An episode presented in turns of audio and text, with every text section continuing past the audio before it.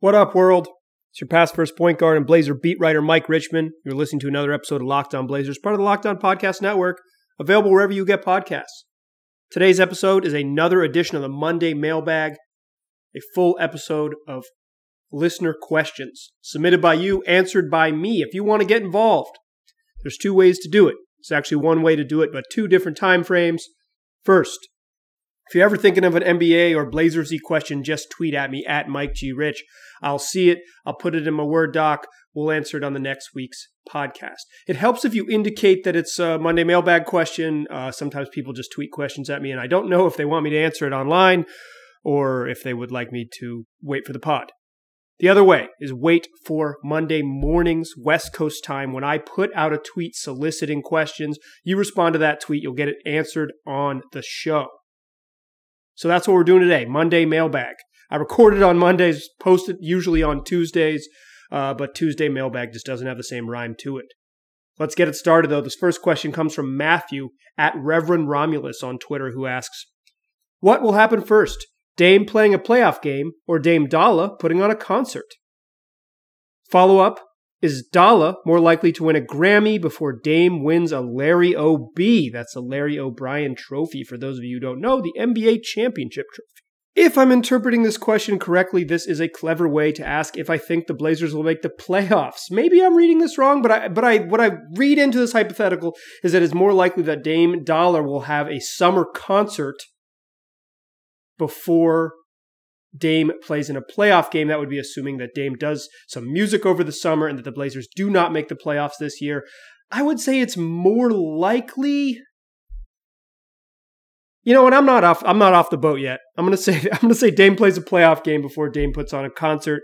Um, I'm gonna just say we're we're ruling out what happened Saturday night at NBA All Star. Uh, we'll say that doesn't count in the the countdown to a concert. But yeah, I'll say Dame makes they make the playoffs. I guess I'm predicting that. I don't feel super confident about it. Uh, your second question, he's much more likely to win a Grammy than a Larry O'Brien trophy. He's like, has real connections in the music industry. Uh, there are more categories to win a Grammy that getting a slice of that championship pie, getting even a little bit of championship equity where you could reasonably win the championship is extremely difficult. Um, I think even a completely healthy Blazers roster was going to be. Um, I didn't think they were a championship level team. I thought they were a team that could get back to the Western Conference Finals and be good, but I don't. I don't. I didn't see them as one of the the three best teams in the NBA, even totally healthy. So yeah, I'm going to say he much more likely to win a Grammy just because it's incredibly hard to win a Larry O'Brien trophy. I was born in the late 80s. 11 NBA teams have won a championship in my lifetime. It's not very likely that you get a slice of the pie, and usually when you do, you stay there for a while, see Bulls, Spurs, Lakers, and Warriors most recently. So yeah, I'm, I'm going to say a Grammy is much more likely, Matthew. Next question comes from Plenty Money at Paint and PDX on Twitter, who asks, strictly calendar wise, if things don't turn around for the Blazers, when is it time to pull the plug on the playoff playoff push, i.e., resting and putting our most polished players out to pasture for the rest of the season. So this is um this is an idea that I think fans have. It's not an idea that Damian Lillard harbors. He does not he is not going to quit and um hang it up. So we're going to push this date out. The most the earliest calendar wise I can see this realistically happening is April 1st. The Blazers would have 6 games left in the regular season then. If they're you know five back with six left. I don't think they really they truly rest until they're mathematically eliminated.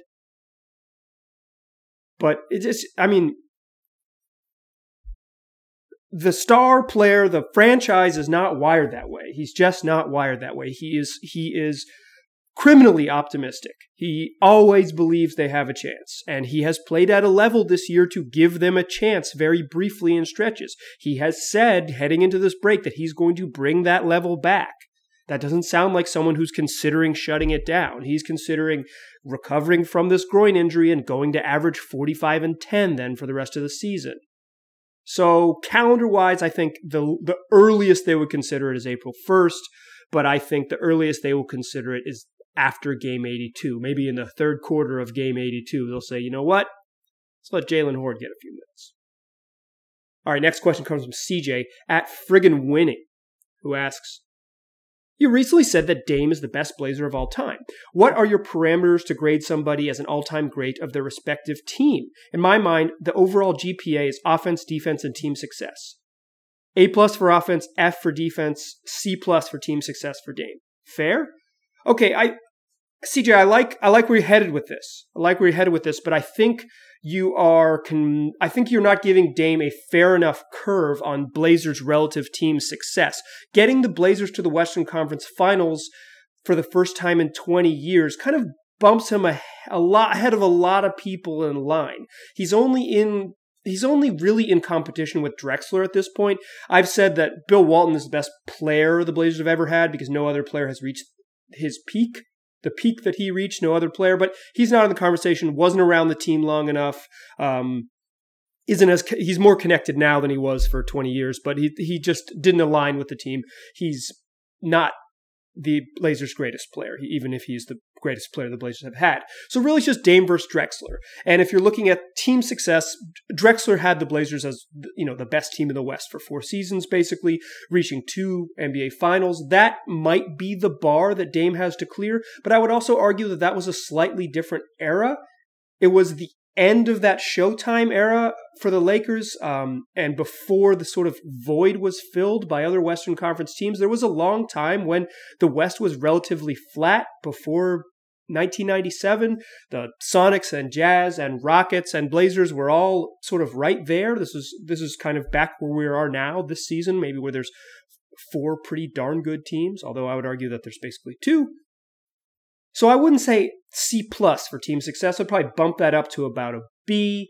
Um, defense as an F. I, I think early in the, his career that was probably fair F for defense. Um, I'd probably put him at like a D plus now.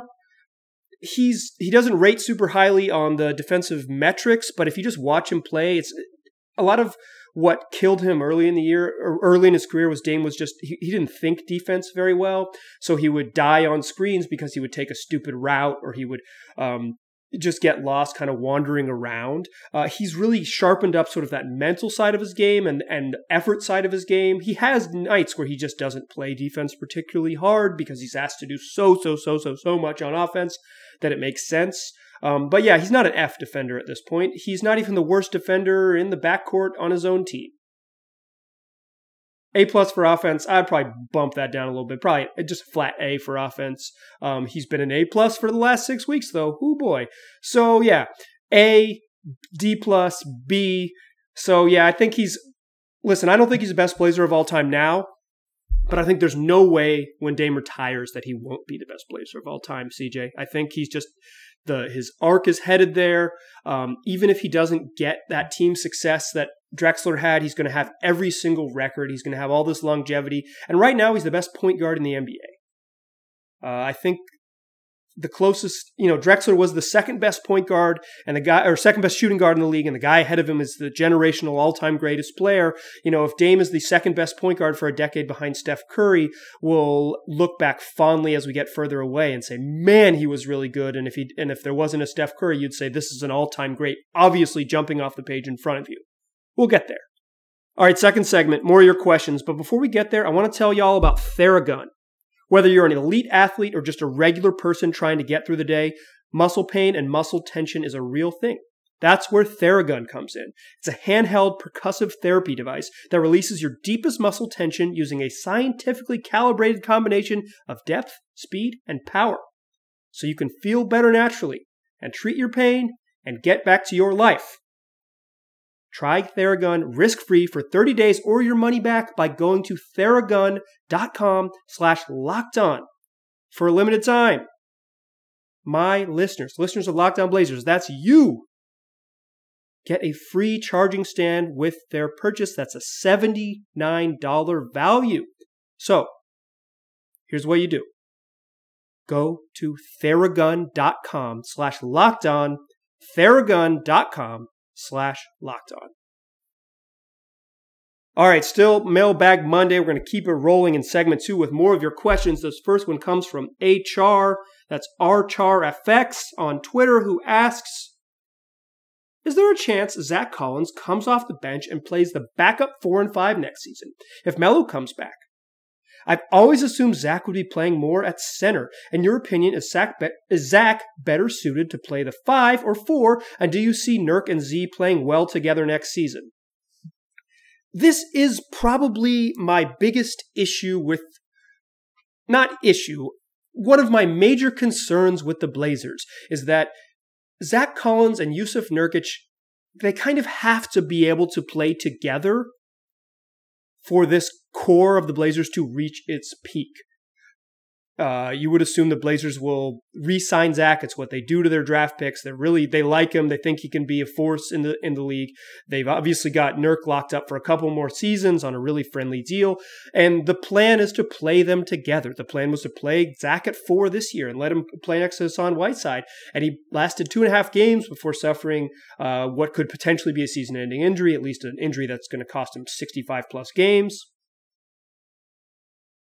But we're nearly three full seasons into Zach Collins' NBA career, and he's played 123 total minutes next to Jusuf Nurkic. The tandem just hasn't played very much together.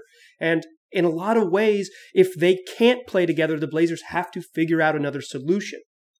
To answer your first question, Zach Collins is a center. When I watch him play, he's a center. Can he play four? Sure. Will the Blazers be a better defensive team with two bigs on the court? Absolutely.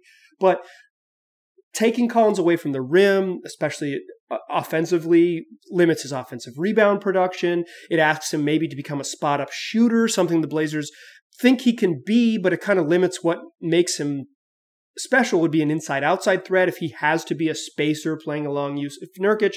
Obviously, figuring out where those two play together is why you'd want them to have more than 123 minutes, three years into the experiment. And as long as I'm answering your questions in reverse order, is there a chance Zach comes off the bench and plays backup four and five if Melo comes back? I don't see that happening. I think the Blazers are very committed to Zach Collins as a starter, and part of bringing Carmelo Anthony back would be understanding a reduced role. Now, if the Blazers really think Melo is valuable or they can't get a reasonable player at his production level for the same price. Maybe they work something out where Zach does come off the bench, but Zach's going to play a much larger role. He's 22 years old. He's a way better defender. Uh, he's not as good of a one-on-one scorer, obviously, as Carmelo Anthony, but he might just be a more efficient scorer at this point in his career. We'll have to see. The Blazers are committed to Collins. He's their guy. The way they make decisions usually is the their first guy they give money to is the guy who who they roll with. Zach is the person that they've committed to. They traded up for him in the draft. He was a big target. I see him as their starting his their starting power forward on day one of next season, and his fit with Jusuf Nurkic will be the real question that we might have to wait till October of next year to truly answer. All right, next question comes from Justin Osland at Justin Osland7 on Twitter, who asks Say Portland will look to trade CJ McCollum. What sort of skill set would you look for to place next to Dame? And is there a realistic player out there who fits the bill? So here's what I'd look for I'd look for size, uh, because I think the big criticism of the Dame and CJ pairing is that two guards under six foot five in this league just struggled enough defensively. You want to get bigger, but also, you would need to find someone who could score.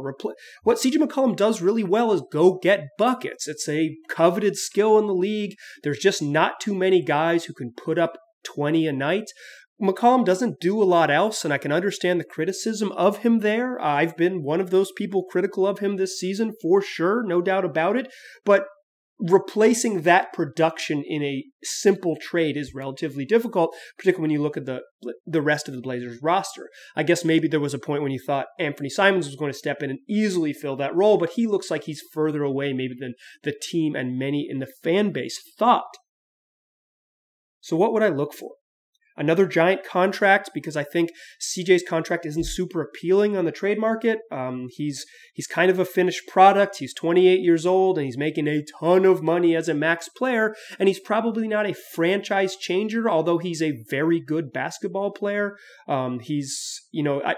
I don't think he's capable of being the number one on a very good team. I think he's best suited to be a really high level three, or like we saw in the playoffs last year, as that ace two on a team that had a lot of options, that had real, real depth. I don't like playing trade machine maybe as much as y'all do, and uh, that's fine. I'll do it a little bit, but uh, chasing down trades is not my favorite way to think about the league. So I'm glad you asked about fit first so I could describe the type of player I'd be after. But I still played Trade Machine because I'm a nice guy, Justin. Don't forget it. So here is my realistic trade Tobias Harris and Matisse Thybulle of the Philadelphia 76ers in exchange for CJ McCollum and Nassir Little. I'm not sure Philly would make that trade, but Tobias Harris is the is in year one of a five year max deal. Um, he is much younger than CJ McCollum. He's he might have also plateaued a little bit, but he fits some of the issues that the Blazers have. He could play a little bit of three. He's probably best suited as a four. I, I just call him straight up a power forward, even though he he might play a little bit of small forward. Uh, Matisse Thybulle would be a nice throw in, a really versatile defensive wing. Uh, he's better than like a lot better than Nassir Little right now. So uh, I can see why Philly would balk at this trade, but that's the best one I could come up with. If you don't like it, tweet at me and tell me why. Next question comes from Jay Smoof at Juicy Moose 3424 on Twitter, who asks, Maybe it's just me, but seems like Nassir Little's energy is missed on the bench unit. Any update on his timeline to return? Uh, I, if you've been following this team, they're not really giving formal updates on injuries. That is not a thing that they're interested in doing. And frankly, they're allowed to uh, hold off on that. That's the way the league works. Uh, I would assume we will see Nassir Little relatively soon. Uh, you know, he was ruled out for all those games. He wasn't. He was just out. So um, I think the the Blazers knew that he was that that ankle injury was a little more severe. But with the week off, I wouldn't be surprised if he is available game one Friday night against New Orleans. In fact, I expect him to be ready um, without just this is total speculation, but I would expect him to be ready with as, as much time as he's had off. If not, uh, the Blazers should be more, in my opinion, more clear about what his timeline might be like, because a guy missing three and a half weeks with an ankle after spraining his ankle is a long time. And to your first point, yeah, they missed his energy off the bench. They missed any usable forward any forward who can play six or eight good NBA minutes they need. Uh, Nassir Little often has that in him. Next question comes from Andy Patton at Andy Patton CSEA on Twitter, who asks, is Pau Gasol still around the team? And if so, does he appear to have some kind of mentoring, coaching role? If not, any idea what he's up to? Andy, on the November 21st episode of this very podcast, the lead segment was about Pau Gasol leaving the Blazers he's gone, baby. So he never recovered from that foot surgery. Believe it or not, a 39 year old coming off foot surgery. Um, it's not easy for your body to heal. It happens. So Pau couldn't get back on the court, chose to go back to Spain to rehab. He's got his eye on playing in the Summer Olympics with Spain in Tokyo. He may or may not be ready. I believe he told Adrian Wojnarowski of the ESPN that he's not 100% sure his foot will even be ready then. That would be more than a year after the surgery. You gives you a sense of how bad it was. Uh, just for details, so you don't have to go listen back to that November 21st episode. Blazers built into his contract that he he could be waived and it would become non-guaranteed for health reasons if he was not available. So yeah, Pau's not around the team. He's not a coach or a mentor. He is a essentially retired NBA player living back in Spain. All right, coming back in the third segment, closing the show with more of your questions. All right, still locked on Blazers, still Mike Richman. I'm still a pass first point guard, and it's still Monday mailbag. Closing out the show with more of your questions. This next one comes from JD at JD Winters81 on Twitter, who asks, Headed to 2000s night. Any word on who to expect? B. Roy, Travis Outlaw, Joel Przybilla, Martell Webster. Um, I know that Brandon Roy was invited. And judging by what we read in Jason Quick's what we read, what I read, and maybe you should read too if you haven't. Uh, in Jason Quick's excellent Catching Up with Brandon Roy piece in The Athletic, uh, B. Roy is still debating whether he will come, also whether the basketball team he coaches in Seattle will be in the playoffs and whether it will line up. He doesn't know if it'll fit his schedule. What I will say though is uh, just judging by what Quick wrote, I think it would make more sense for B. Roy to come back on a night where it's not all about him. 2000s night would be a nice way to do it it will automatically be about him the moment he steps on the court.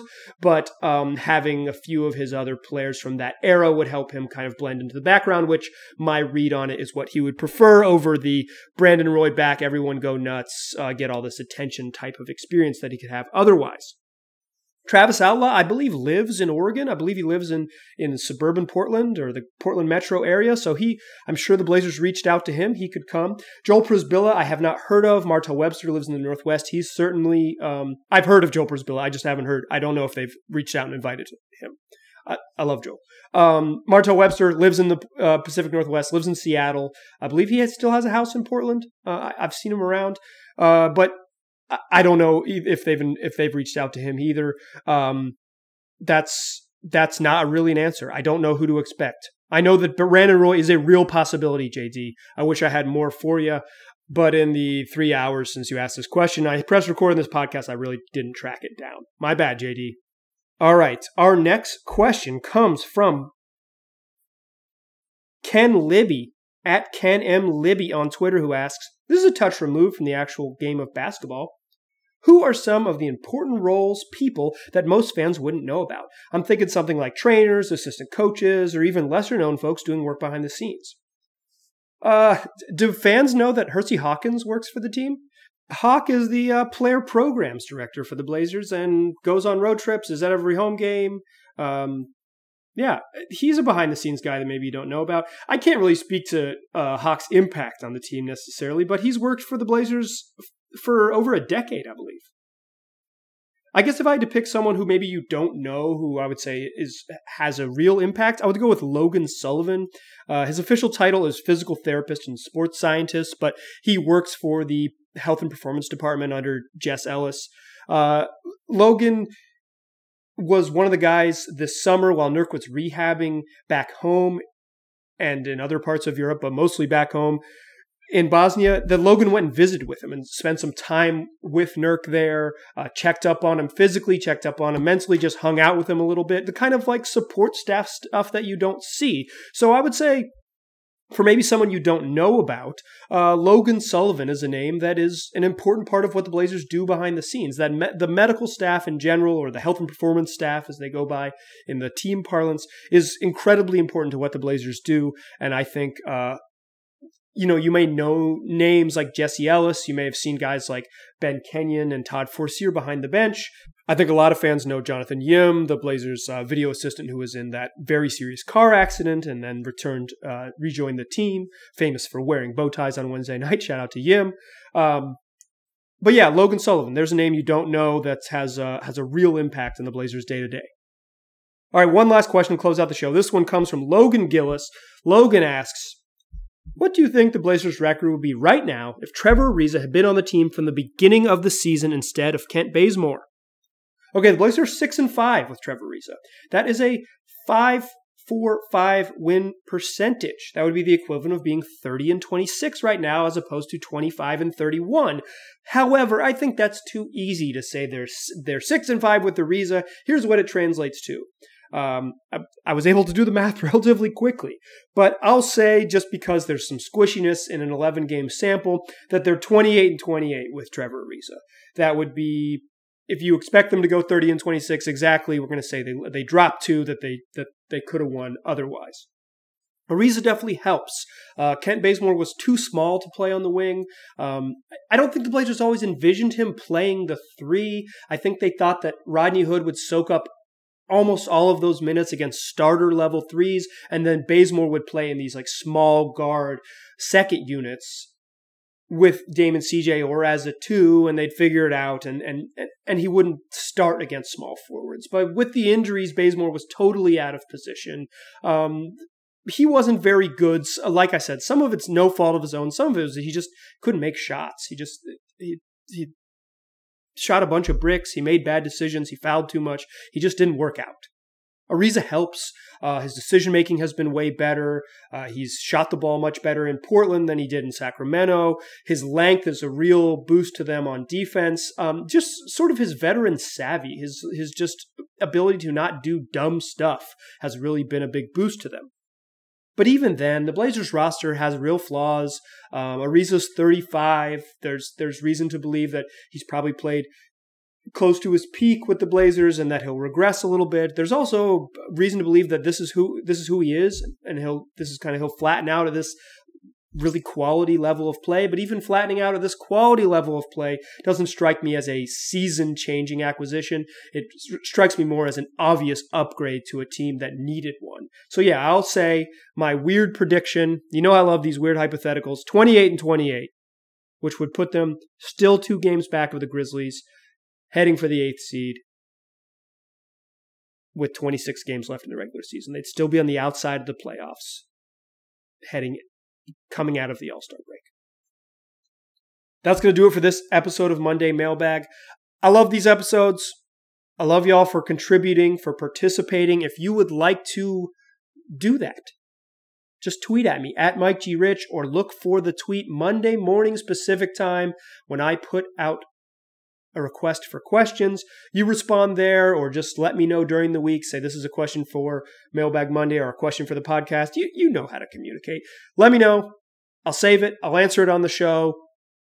We'll keep it rolling. Tell your friends about this podcast. If they're looking for it, they can find it where they already get podcasts Google, Apple, Stitcher, Spotify, you name it. We're on there. Appreciate you listening. Talk to you soon.